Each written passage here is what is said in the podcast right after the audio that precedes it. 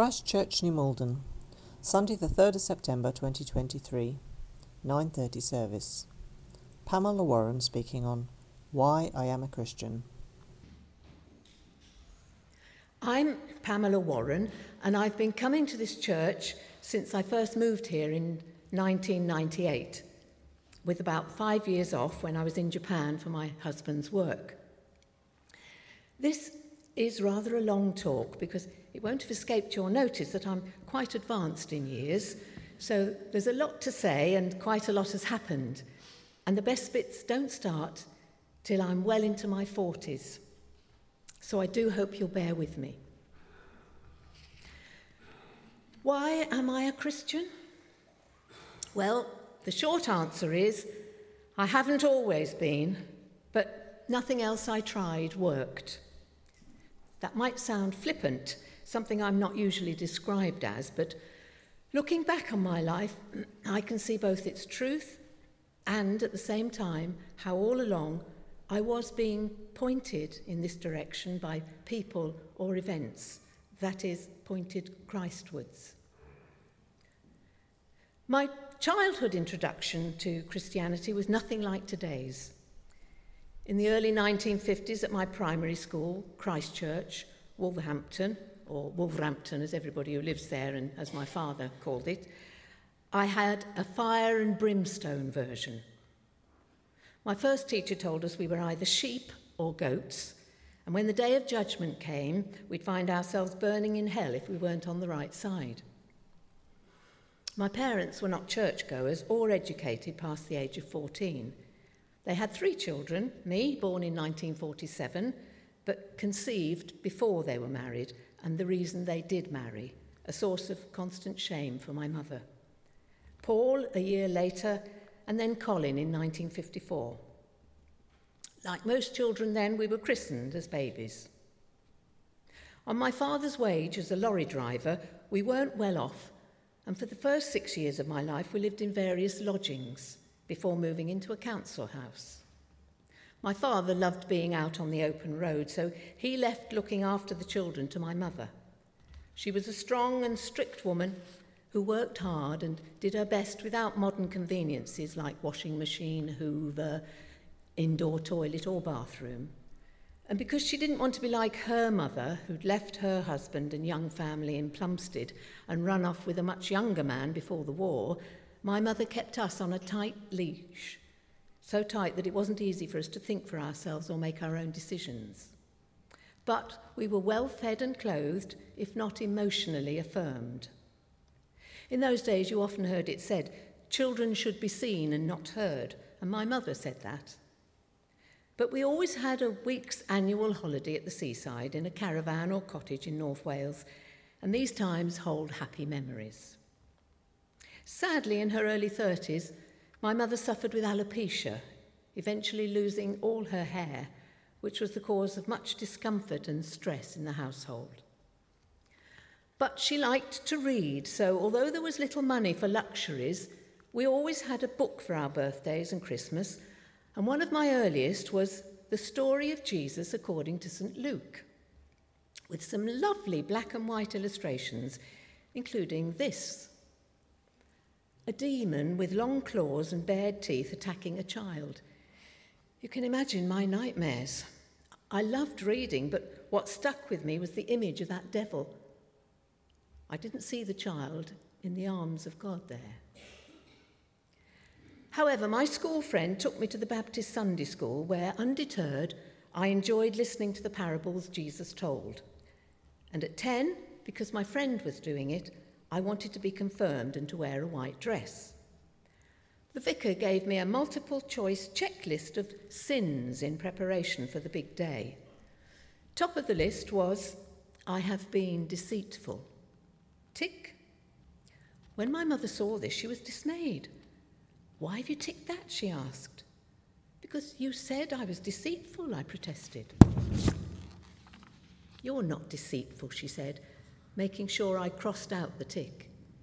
But it left me confused about both the meaning of deceitfulness and sin. However, I was confirmed wearing a white pleated skirt and blouse, My grandmother gave me my first Bible, and I continued going to church on Sundays. I don't have a picture of a confirmation, but uh, this is me as a brownie at a similar age. I was one of those few fortunate working class children in those days to pass the 11 plus, and I went to a mixed grammar school where, although I was shy, I thrived. And I've put that picture up on the left of me in the netball team for any um, cricketing fans here, because behind me is standing Rachael Heyhoe, later Rachael Heyhoe Flint, the first woman's England cricket captain in 1966. She was our games mistress before then. As a teenager, listening to other friends' ideas, I must have let church going slip because I recall the same vicar who gave me the checklist passing me on my way home one day and asking, Guilty conscience, when I didn't meet his eye. Once more, my mother was not amused. Because I'd been introduced to the theatre at school and loved acting in plays, I got a place to do drama at Bretton Hall Teacher Training College. But after my A level results came out much better than expected, my headmaster persuaded my parents to enter me into the clearinghouse for a university place instead. So, without really knowing what I was doing, I found myself reading French in one of the newly built 60s universities when I'd never even crossed the channel. As part of the course, we studied the philosophy of existentialism. This presumes that life is meaningless, that good and bad are human constructions, and that we have free will to create our own meaning for which we are then responsible. There is no room for a creator. Once more, I was thrown off balance. And at 19, in my second year, the pressures of being out of my depth took their toll, and I had what was then called a nervous breakdown. Today, it would possibly be referred to as mental health issues, which I'd probably been suffering from unrecognised for some time. I'd come across the Christian Union earlier and gone to a prayer meeting, and in one of my exams, feeling at a loss for words, I wrote, God will provide. And I walked out before finishing the paper. The next thing I recall from that difficult time was waking up in the annex of a psychiatric hospital where I spent 10 days, after which I was discharged. My father took me home and unsuccessfully we tried to work out what had happened and why, of course, I'd failed the exams. Because my university tutor was married to the chaplain at the local teacher training college, a transfer was organised and I began studying English at Christchurch College, Canterbury, in 1968. I qualified with a teacher's certificate in 1970. The college had a chapel at its heart, but I took no advantage of that, still feeling I wasn't the sort of person I imagined would be comfortable there. I spent my 20s and early 30s teaching English and French in comprehensive schools in Wolverhampton. And from 1980, responsible for drama at the Cathedral School in Peterborough. After school, I was busy directing school plays and getting pupils through LAMDA, London Academy of Music and Dramatic Art, exams, while acting myself in drama groups at local theatres and spending my Saturday nights at parties and nightclubs. I was reading all the popular books on the self help shelves in an effort to work out how to make myself more lovable and therefore happier. I had various boyfriends, many highly unsuitable. My mother was constantly urging me to settle down, which only made me more adamant that that wasn't for me. On reflection, I think I was having a late rebellion against my relationship with her and my claustrophobic upbringing. And I was looking for love in all the wrong places. I had no sense of my own self worth, and I'm ashamed when I consider the suffering I put myself and others through by trying to fit in with the fashionable ideas of a free love society. Against everyone's advice, I left Peterborough in 1983 to follow the current boyfriend, a hairdresser, to Nairobi, Kenya, where he was going to work in a hotel salon. Again, I had no idea what I was letting myself in for, although I believed we would be married there. The relationship only lasted six more weeks when I discovered he was involved in drug use. But by then, I had found work in the only repertory theatre in Kenya and was learning stagecraft with British professionals. And at 35, my childhood dream had come true. I was acting for a living. But due to financial problems, the theatre had to close within a year. However, with 13 years teaching experience in Britain, I wasn't out of work for long, and I joined the staff of a prestigious prep school called the Banda in Nairobi. There, I taught children like Ruth and David Trenier, whose parents, Chris and Mike, some of you will know, worked for the navigators in Africa. The pupils were eager to learn, and my teaching skills flourished. What I didn't know until she told me 15 years later when I moved to New Malden and discovered that the Treniers had a home here and came to this church was that the quiet 11 year old Ruth in the back row of my class, sensing that her favourite English teacher wasn't happy, used to pray for me. One Sunday evening in June 1984, I was being driven back from a weekend trip up country. In the darkness on the Mombasa Road, 35 miles from Nairobi, as my male friend and I stopped to mend a sudden puncture, a gang of six armed robbers dragged us into a ditch at the side of the road, threatening to kill us. Desperate to break free, I asked the ones holding me if they believed in God. This seemed to incense one further, and I was hit over the head with a machete. I offered the gang money which I had in the car, not knowing that it had already been taken. The thought that there was more to give them, however, meant they loosened their hold long enough for me to run out into the road, where, fortunately, a coach of Muslim women was returning from worship at a nearby mosque. The women told their driver they'd seen a white woman with blood on her white sweater, and he slowed down sufficiently for me to be hoisted aboard.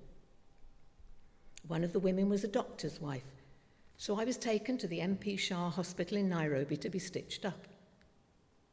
My overriding feeling was of gratitude to those women and guilt at having been in the wrong place at the wrong time. We'd been too busy with a bottle of wine swapping life stories to start the homeward journey earlier. And a biscuit factory had closed down that week, putting men in that area out of work. But it was a turning point in my life. Gradually, positive things flowed from it. I realised that there are such things as angels at work. And a year later, because I was still finding it difficult to sleep, a doctor recommended a course of counselling therapy, a very new concept to me at the time.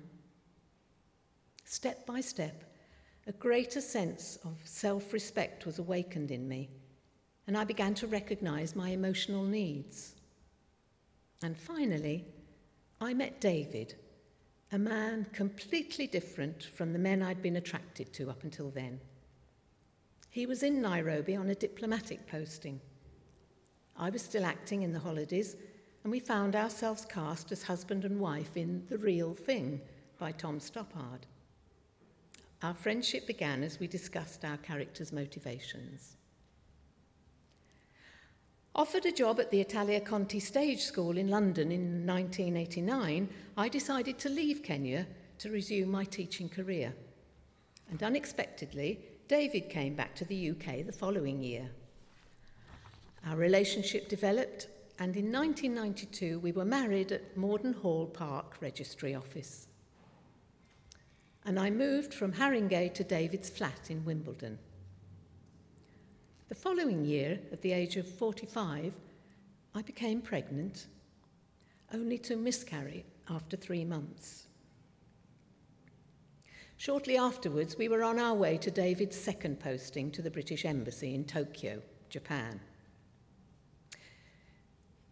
From my story so far, you'd be right to get a picture of a certain directionlessness. From when I left home at 23, I'd moved house and changed jobs many times, I'd lived and worked in Wolverhampton, Peterborough, Nairobi, and London. I'd spent much of my life searching, not knowing what for, resisting the pull towards my misconceived view of what being a Christian entailed. I never rejected God. I was often questioning and sometimes hearing what people around me had to say, how sin was anything that separated us from God, how it came about when we put ourselves at the centre of life. But I wasn't always listening. I'd assumed Christians were people who'd never broken the Ten Commandments, unlike me. Married to David, I had a sense of purpose. I felt emotionally supported, ready and able to lend my support in return. Despite his not being a Christian, we both say that God had a hand in our meeting. There is no other way our paths might have crossed. Once in Japan in 1993, I had to come to terms with never being a mother. My neighbour, another spouse from the embassy, introduced me to the Tokyo Union Church Women's Society, which offered courses for newcomers to learn more about the culture of the country.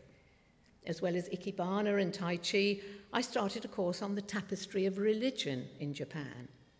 At the same time, David's secretary, Deborah, who was and still is a devout Christian, suffered a miscarriage, and I felt able to offer her help and understanding, which she gave me later in 1996 when I heard that my father was terminally ill.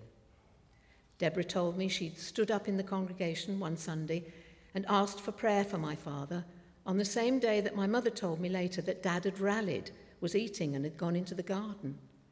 From then on, I was sufficiently intrigued to start going to church with her, and I continued after my father died. It took more courage for me to go to church alone, however.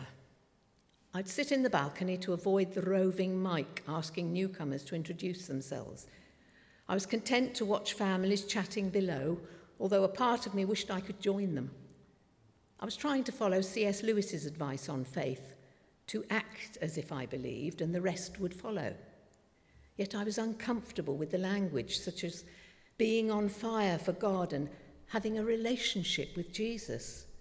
It wasn't rational and seemed remote from my childhood perception of God, which was awesome, yes, but judgmental, even vengeful. Then, in December 1996, I heard a young American preacher, Barbara Lund. The reading was Luke 14, verses 16 to 24, which David read for us earlier, the parable of the rich man's banquet. Everything was prepared, the guests had been invited, but were making excuses for why they couldn't drop everything and join the host. Why, said Barbara, and I felt she was looking directly at me, when God is inviting you to the best party in town, would you not want to go? She touched a nerve. Like the guests in the parable, I could offer all sorts of reasons to decline such an invitation fear of the unknown, of opening myself to people I didn't know. Everyone else there was better than me. Christians looked joyful, yes, but that must be because they were pure and holy and had obeyed all the commandments and life had treated them well. I was compelled to speak to Barbara as she said goodbye to the congregation at the door. She suggested meeting for coffee during the week, and there I told her some of what I was feeling and was surprised to hear her say, too, that she had doubts and didn't think of herself as a good Christian. Naive though this might sound, it was probably the first time I realized that a Christian wasn't going to judge me, wasn't automatically perfect, and didn't have to be. I went to a course at the church on prayer based on a book by Richard Foster, an American Quaker theologian Finding the Heart's True Home. I discovered that prayer wasn't only learned rituals, it could be a way of settling my anxieties. Foster writes We cannot master prayer because the object of prayer is to be mastered. We left Tokyo in 1998 and through a series of amazing coincidences connecting people in our lives from Tokyo, Kenya, and New Malden, we found ourselves buying the house we live in around the corner from this church. Diana Butler knocked on the door in my first week and invited me to Wednesday Women, now renamed Connections. I did her Christ- Christianity Explained course and shared my questions about faith and doubt with her and others. I joined Jackie Seeling's group to pray for our Christian and non Christian spouses. Ten years passed with inevitable ups and downs, and I became a regular member of the women's group and the church. I felt strengthened by the fellowship and prayerful attitudes I found here. In 2008, David was again posted to Japan, and I returned to Tokyo Union Church. Throughout our four years in Tokyo, I was comforted by the fact that the women's prayer group, continued by Denise Roth and Diana Elsden when Jackie returned to Texas, was praying for us. And on our return, in 2013, it was one of the easiest and most joyful things to pick up my links with Christchurch and renew my Bible study and relationships here. I do feel I've been saved from a life without God, rudderless as I was, not knowing where I was heading. When David's parents died and he cleared the home in which he had grown up, he found two Bibles one, a big King James version with the Warren family tree at the front, and a Good News Bible with an inscription from one of his mother's cousins. If you search diligently, all the answers to all the questions are contained herein. And I believe now this is right. When I first went into Christchurch Junior School Hall in 2014 to take part in Open the Book assemblies, I was struck by the words painted around the walls becoming the people God made us to be, the best version of ourselves. How I wish I'd known that in my younger days when I was too intent on pleasing others. I might have saved myself untold misery. But as St. Paul wrote to the Romans in the first century AD, all have sinned and fall short of the glory of God and are justified freely by his grace through the redemption that came by Jesus Christ. And we know that in all things God works for good with those who love the Lord and have been called according to his purpose. Verses like these and Jeremiah's words to the exiles sometime in the 5th or 6th century BC I know the plans I have for you, declares the Lord, plans to give you hope and a future, they speak peace to me. So, why am I a Christian?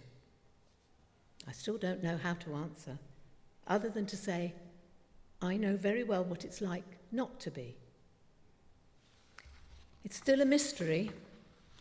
Having a relationship with a man who died more than 2,000 years ago isn't rational. It requires faith. But I know what it's like not to have that faith. And by God's grace, through the Holy Spirit, it began to grow in me, and thank God it's still growing. So my final answer is I'm a work in progress.